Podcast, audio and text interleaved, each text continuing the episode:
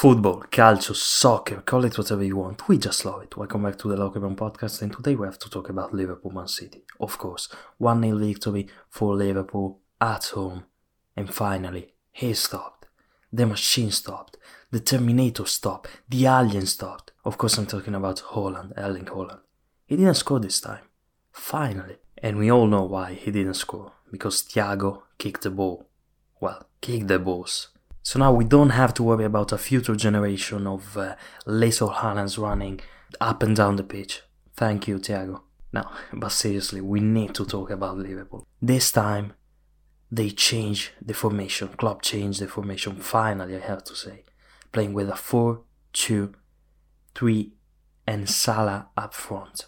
I think that was the problem of Liverpool in the previous league matches and also in the Champions League clash against Napoli, finally Salah played as a centre forward, and Liverpool got the, the dub, got the win.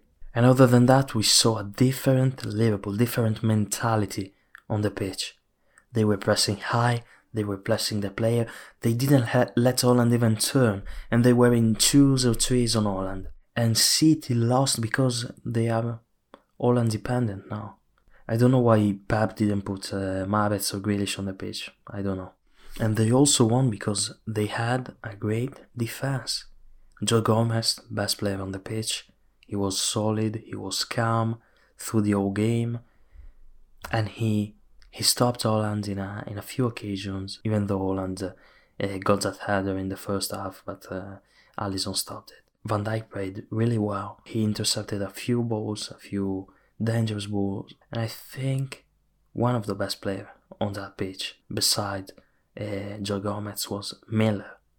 Milner as, as right back. Wow.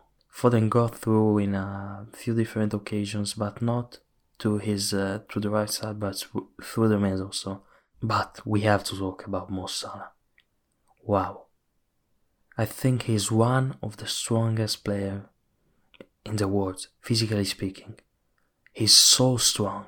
He puts on the ground Diaz, Ake, Cancelo, Bernardo Silva. That was a foul in the second half on on the right wing. It's not. It's not WWE. That was a foul. And after that, Klopp got a red card. Yeah, but mm, I think we should talk about the man. We have to talk about the man with the ponytail. The man himself, not Erling Haaland. Not Virgil van Dijk. Not Tsimikas.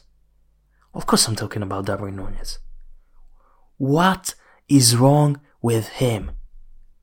They were three against one. I think uh, it was Cancelo. Why didn't he pass it to, to Mo Salah?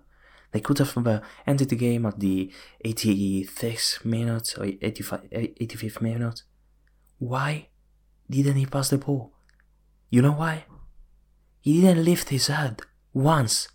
He was watching the ball all the time. He did a few good things. He got Akanji booked.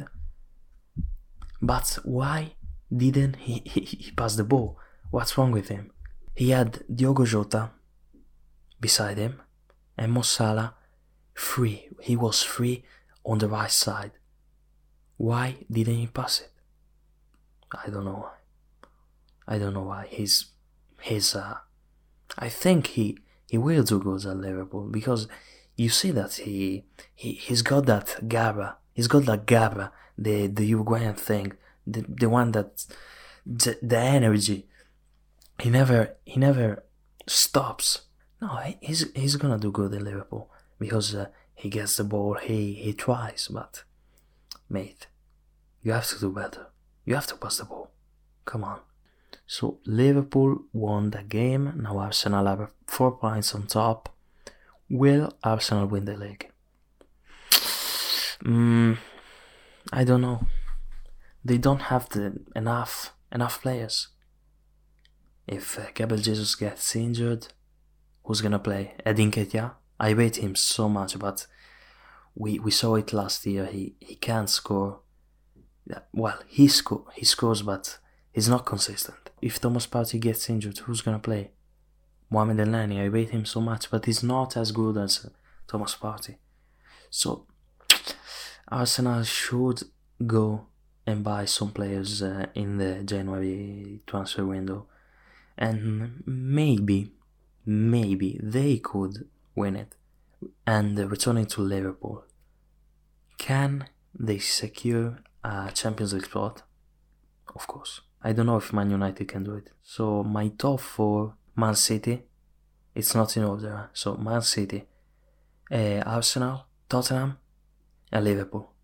So Man United and Chelsea, uh, I don't, I don't think they can do it.